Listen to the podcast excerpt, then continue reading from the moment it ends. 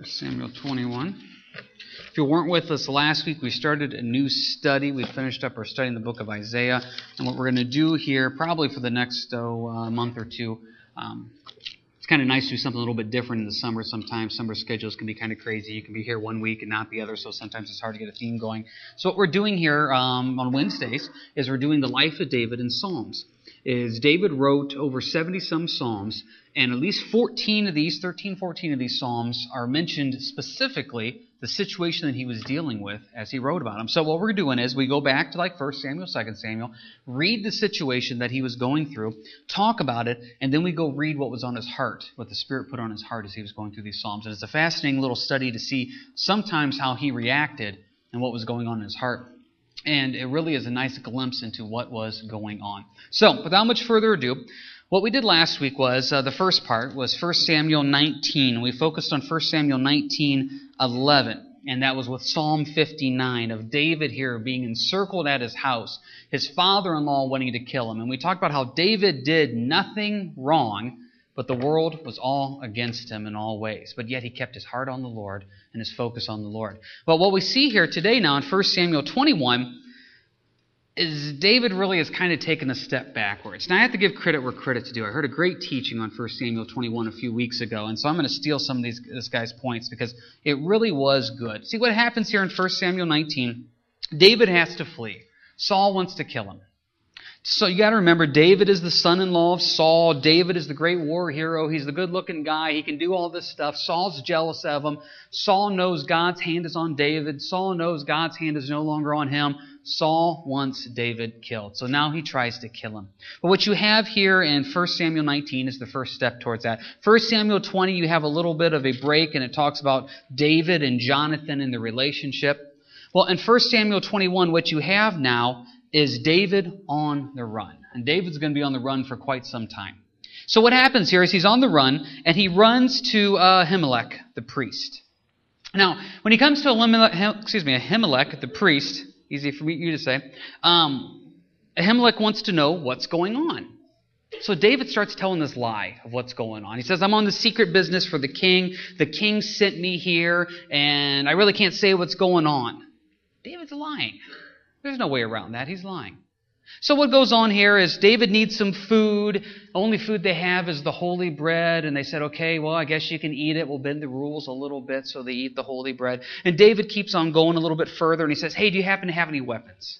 So Ahimelech says, the only weapon I have is the sword of Goliath that you killed. You can take that. And David says, sure, I'll take the sword.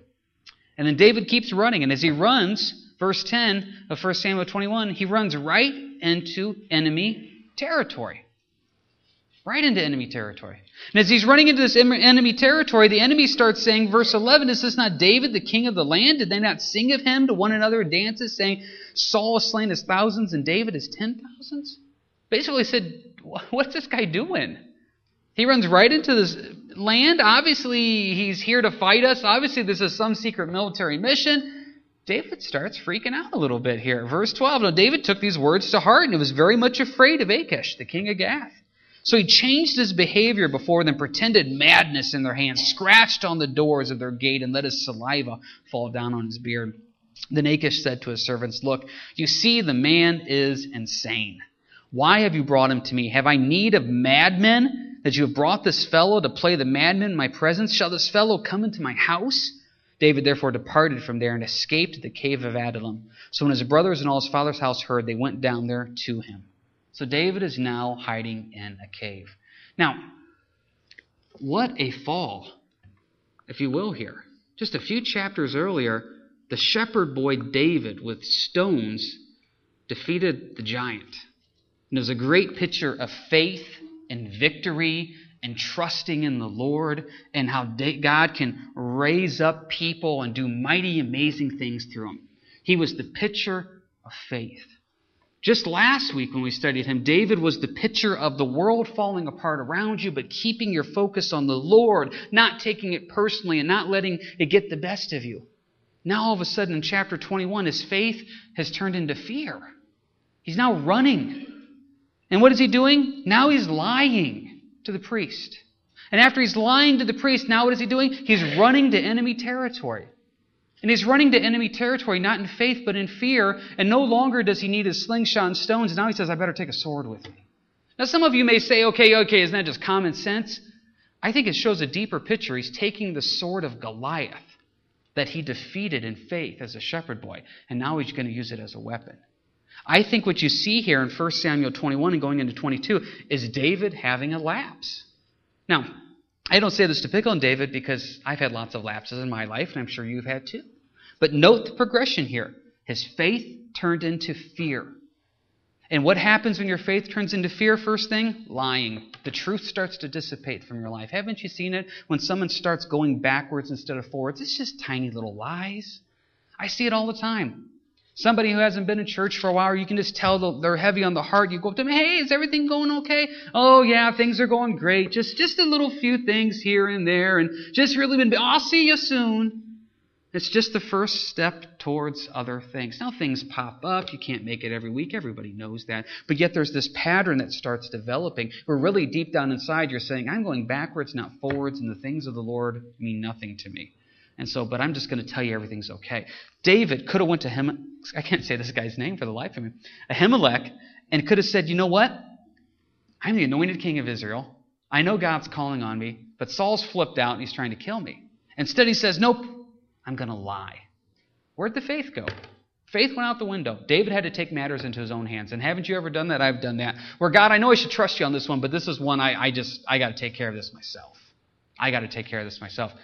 Well, next thing you know, since you're taking care of yourself, you no longer need the um, stones and the sling. Now you need a sword because, you know, faith is out the window. I need a weapon now. So now you need the weapon. Well, you even go one step further. Instead of going back to where you're supposed to be spiritually, running to the sanctuary of God's people, running to where God calls you to be, you run to the enemy. Haven't you ever seen that? Where these people, instead of going forward in the walk with the Lord, they're going backwards in the walk with the Lord. And you look at who they're hanging out with, and you look at what they're doing, you're thinking, you're running right into the hands of the enemy. Why would David go into Gath? Because he's running in fear and not running in faith. And that's the same thing that happens for us in our walk with the Lord. When we run in fear, and not faith, we run right into the enemy and you'll be in places you shouldn't be, around people you shouldn't be, doing things you shouldn't be, which then, now, the anointed king of Israel, the man after God's own heart, the man that God says, I want my lineage to come through, that the Messiah could trace his roots back to David, is clawing on doors, pretending madness, and letting drool run down off his face. See, when you get out of faith and into fear, you look like a fool. That's exactly what happened with David. This great man that had it all together went from faith to fear to a fool because his eyes got off the Lord. And where does he end up in verse 1 of 1 Samuel 22? In a cave. Now, we all know what a cave is it's dark, it's damp, it's wet. Caves are fun to visit, but no one ever wants to live there. David now is going to go live in a cave in the wilderness because he went from faith to fear to being a fool. This is the place that David's at right now. Now, while David's in this place, he writes two Psalms. Now, I think it's really interesting to see what these two Psalms are about. And as you read these two Psalms, it really reveals nothing of what's going on in this story. And that's what's fascinating about this. Because when you read these two Psalms, you really think, wow, David's got it all together. He sounds great. He sounds wonderful. And you look back at this story, and it's like he doesn't have it all together. So, what does that mean? Well, before we read the two Psalms, can you turn to Romans chapter 7 real quick? Romans chapter 7.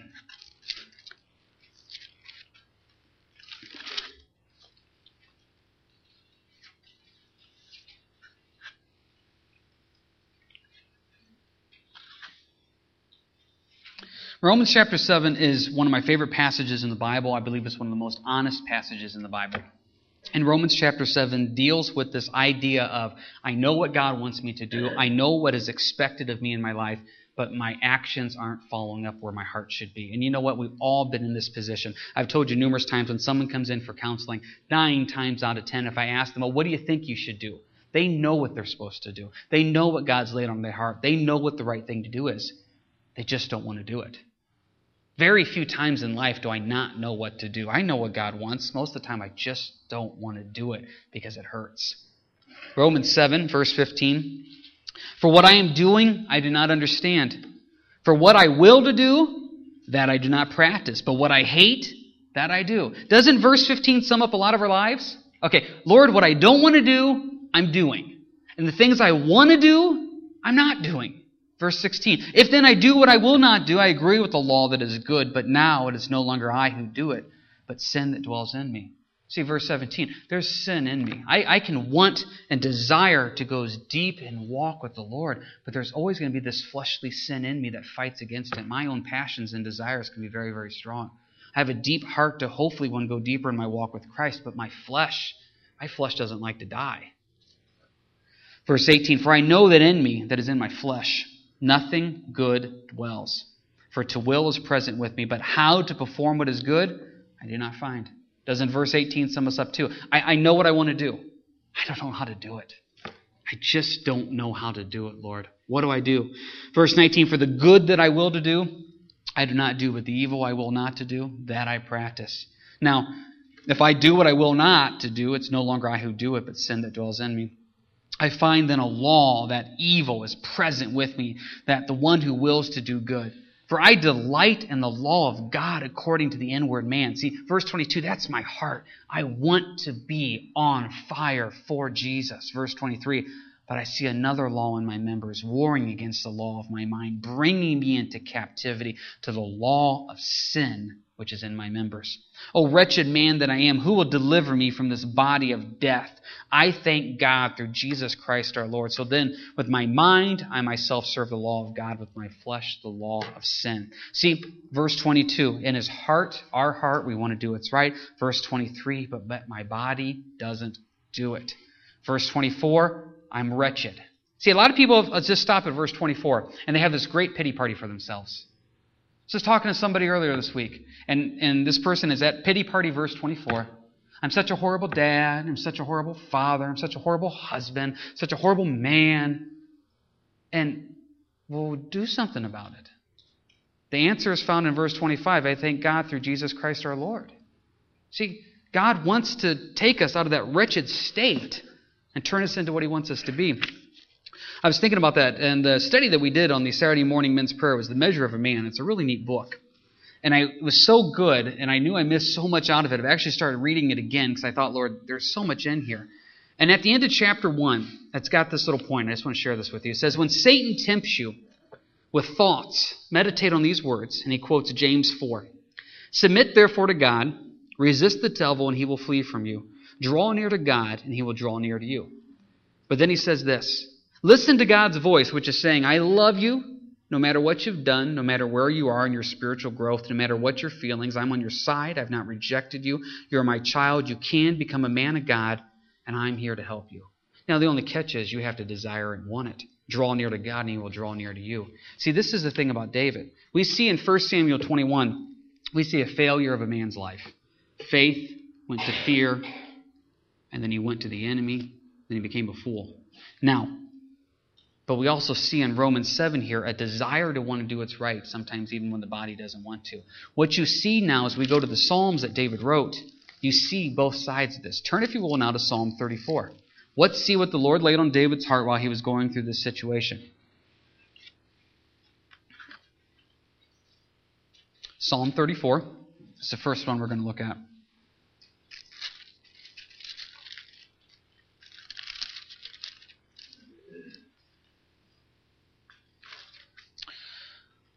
Psalm 34. What's the first thing he does in verse 1? Well, first off, let's read the background. A psalm of David when he pretended madness before Abimelech, who drove him away and he departed. I will bless the Lord at all times. His praise shall continually be in my mouth. My soul shall make its boast in the Lord. The humble shall hear of it and be glad. Oh, magnify the Lord with me, and let us exalt his name together. Now, the first thing I thought of when I read this is I thought, what a hypocrite.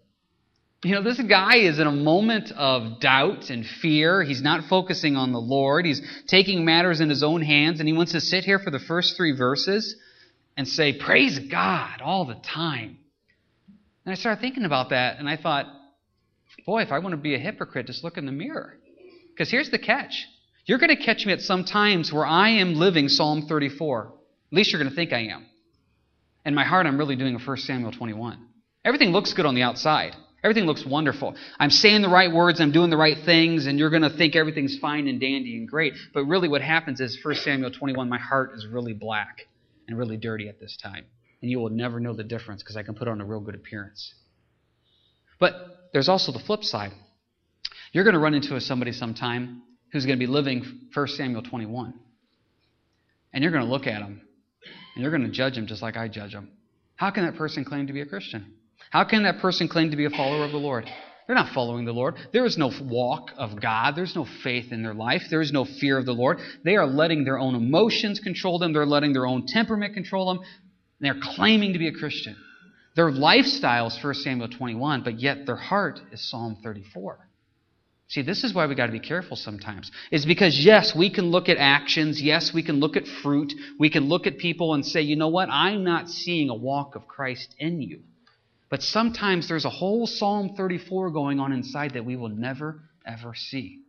That's why God knows the heart. Does this mean that we step back and say, you know what, it's not my place to say yes or no? Of course not. If you see something wrong, part of being a Christian is saying, you know what, I love you enough to tell you that's wrong.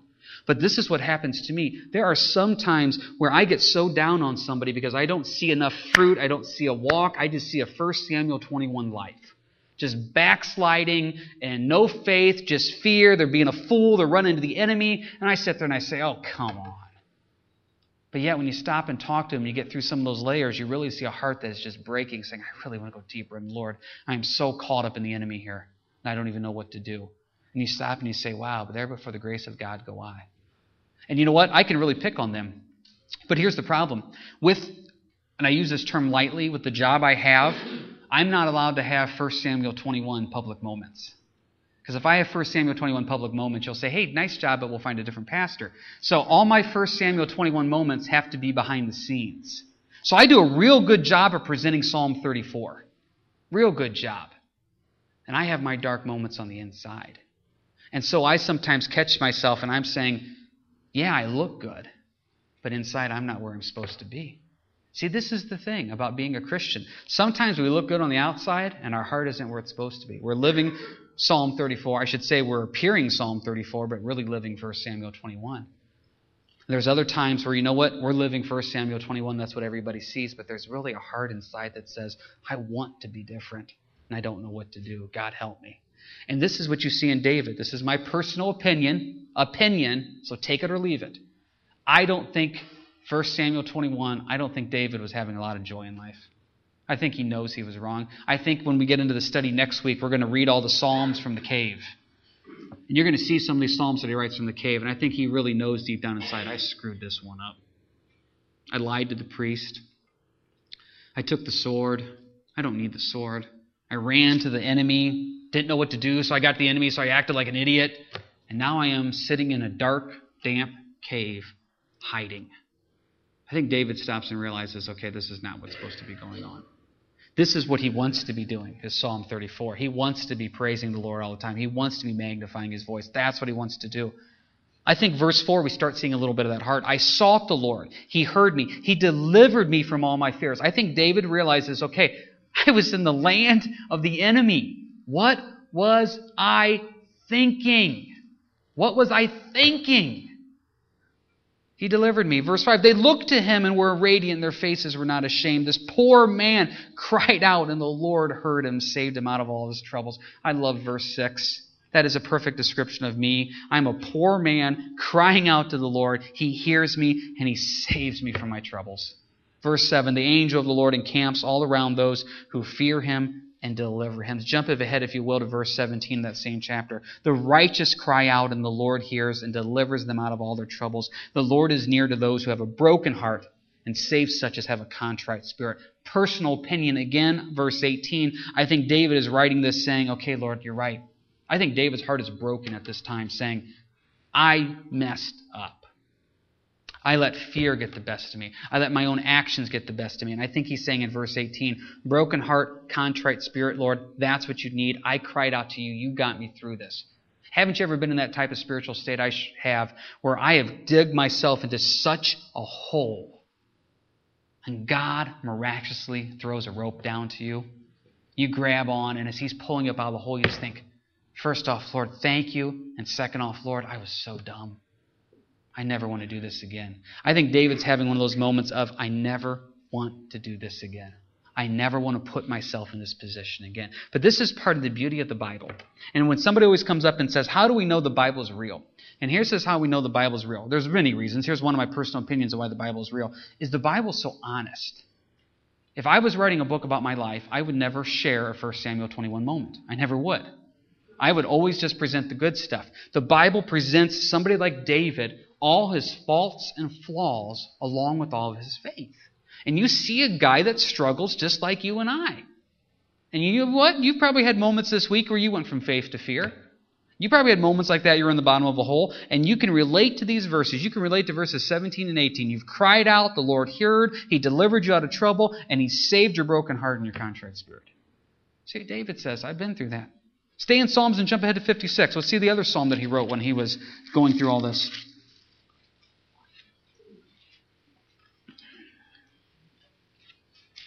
I think this one is a little more honest. I think this one is one of those where he really says, okay, I really, really messed this up. Psalm 56 says, To the chief musician set to the silent dove in distant lands, a Michtam of David when the Philistines captured him in Gath. Look at the first phrase Be merciful to me, O God, for man would swallow me up. Fighting all day, he oppresses me. My enemies would hound me all day. There are many who fight against me, O Most High. Now, that's honest. You know why? He's in the middle of the enemy camp. Sometimes I catch myself being in the middle of the enemy camp. And sometimes it's not because I put myself there. It's a trial, it's a tribulation, it's something where the enemy is trying to pull me down. It's like, okay, Lord, help me through this. There's other times I find myself in the middle of the enemy camp and it's like, okay, I walked right into this one. I really did. I really, really walked into this one. I remember my, I've told you stories about my wife, and I know you guys always think I blow my wife out of proportion, and I don't. She's very, very honest. And I remember there was one time where I really screwed something up. And I remember going into her, and it was walking into the enemy camp. And I remember telling her, I'm sorry, I really messed that up. And the only thing she said is, You bet you did. and I think this is one of those you bet you did moments. David's writing, Be merciful, O God. Man would swallow me up. Fighting all day, he oppresses me. My enemies would hound me. And I think God's going, You're right. You idiot, you're in the middle of the Philistine camp. You're, you're running, you grab Goliath's sword, you lie to the priest, and you go to the Philistines? What are you thinking? So, what does he say? Verse 3 Whenever I am afraid, I will trust in you. And God, I will praise his word. In God I have put my trust. I will not fear what can flesh do to me. See, he's writing this psalm after this event. And I think he's realizing in verse 3 and 4 okay, when I'm afraid again, I'm, I'm not going to listen to myself. I'm going to trust in God. I'm just always going to praise him. I'm going to trust him. Because look, what can flesh do to me? I think David realized after his little Philistine moment here, that was really dumb. They, they could have killed me. They could have killed me. But he also realizes in verse 4 God has his hand on me. Now, God is very particular on what he writes. And when he chooses to repeat something, he's repeating it for a reason. Jump, if you head, if you will, please, to uh, verse 10. In God I will praise his word. In the Lord I will praise his word. In God I have put my trust. I will not be afraid. What can man do to me? Why do you think he goes ahead and repeats that? Because I think he's really realizing this. You know, it's one of those things where you've done wrong and you go up to a person, I'm sorry. And they said, okay, I forgive you. No, you don't get it. I'm really, really sorry. No, I understand. You're forgiven. No, you don't get it. I'm really, really sorry. I think this is David saying, I am sorry. I'm going to trust you, Lord. And God saying, okay, got it. No, God, you don't get it. I'm really sorry. I'm going to trust you. But he also says something that I think is important. Just so these words aren't words. Because you run into a lot of people, I run into a lot of people where they will tell me whatever I want to hear just to get me to shut up. They will tell me what I want to hear. I'm doing fine, Pastor. I'm doing great, reading my Bible, praying. Can you just leave me alone now? They will say what I want to hear. But look what David says in verse 12 Vows made to you are binding upon me, O God. Now, that's a deep verse because what he's also saying is, I will trust you. I will not be afraid. And from here on out, Lord, my trust is in you. But then he says in verse 12, I realize I'm making a vow here, Lord, and these aren't just mere words. This is the one of the things I always try to stress And sometimes it's heard, and sometimes it's not heard. I try to stress when I do the premarital counseling with couples is when you get up to say these vows, they are not just words. You're making a public covenant before God and man about your marriage vows. Oh, yeah, yeah, we got it. Yeah, sometimes they hear it, sometimes they don't. But David is saying here is, I am vowing to you, I trust you. I will do this from here on out. I will trust you. Why? Verse 5 All day they twist my words, all their thoughts against me for evil. They gather together, they hide, they mark my steps. When they lie in my wait for my life, shall they escape by iniquity and anger cast down the people, O God? What David is saying is here everybody's against me. Well, he knows that. He knows Saul's against him. Saul's twisting the words. He knows that Saul's getting the army for him. He knows that he is being chased down and attacked. Verse 8 You number my waterings put my tears in your bottle, or are they not in your book when I cry out to you? I think verse 8 is very important. When you're in one of those modes, and we all get in those modes, when no one cares, no one understands, no one sees what I'm going through, verse 8 God keeps your tears in a bottle. He knows your hurt and pain. Now, I may not know your hurt and pain. You may call me up in the middle of a horrible situation, and you may say, James doesn't get it. He didn't respond. No, because I don't know your heart. I, I, can get a glimpse of what you're going through, but I will never know. There's been times in my life where I've been so heartbroken, I've called people up, and it's just like, they don't get it. But God says in Psalm 56 8, I get it. I'm collecting those tears. I get it. I understand what you're going through. And David says, You get it. Once again, remember the soap opera of this situation. David, the anointed king of Israel, that defeated Goliath, the great war hero, is now being chased down by his father in law, who's trying to kill him, spreading rumors about him, and sending the whole army after him. This is just a movie in the making. David saying, No one gets it but God. Verse 9 I cry out to you, then my enemies will turn back. This I know because God is for me. And then he repeats, In God I will praise his word, and the Lord I will praise his word. And God I have put my trust. I will not be afraid. What can man do to me? So, what was David going through when he was going through 1 Samuel 21? I think he was going through a torn spirit. I think he knew what he was supposed to be doing. I think he realized what he did was wrong. I think he realized this is not what's supposed to be happening. I think he had some regret. I think he had some relief. I think he had some recommitment here of, okay, Lord, I want to get back to where I'm supposed to be. But note, even during this time, what does he keep stressing? I'm going to praise God. Isn't it one of the things that we tend to lose? Is when times get tough, praise goes out the window. I got nothing to praise God about. Boy, you always have something to praise. Remember, you don't praise God for the situation, you praise Him for being your Savior.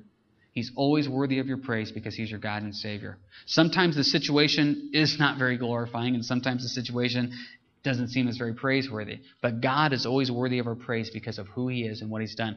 David is realizing this. He is realizing this. And also, what does he realize in verse 56? It's His Word. How many times does he repeat that? His Word. He realizes His Word is truth. That's why when you go through difficult times, stick to the Word. That's what's going to get you through. Stick to the praise and realize you may have 1 Samuel 21 moments where faith goes to fear, which makes you a fool. But there's always a chance of recommitment and refocusing on the Lord.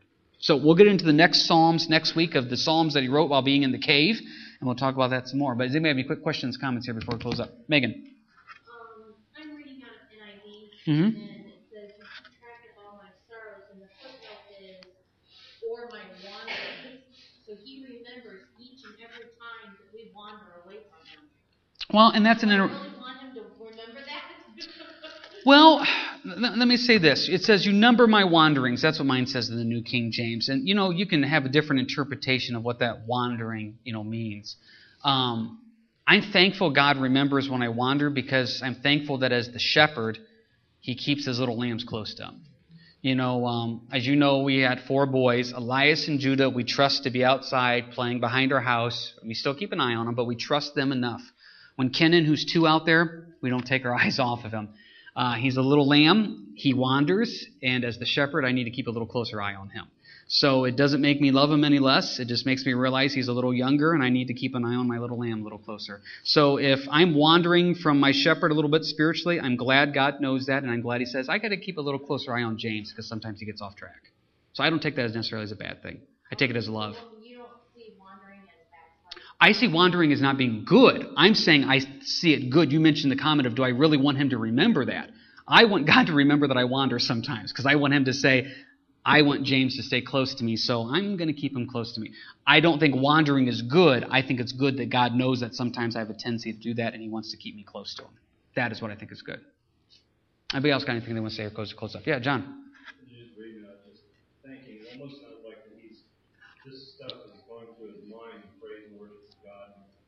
reading, Uh, as he's going through these trials and tribulations, almost to reassure himself, kind of preaching to himself, Mm-hmm. uh, to get him through the, you know, instead of thinking about the war there, he's just, Yeah. as he's going through these trials and tribulations. It's kind of like self counseling. Yes. The best messages I ever give, I'm the only one that ever hears.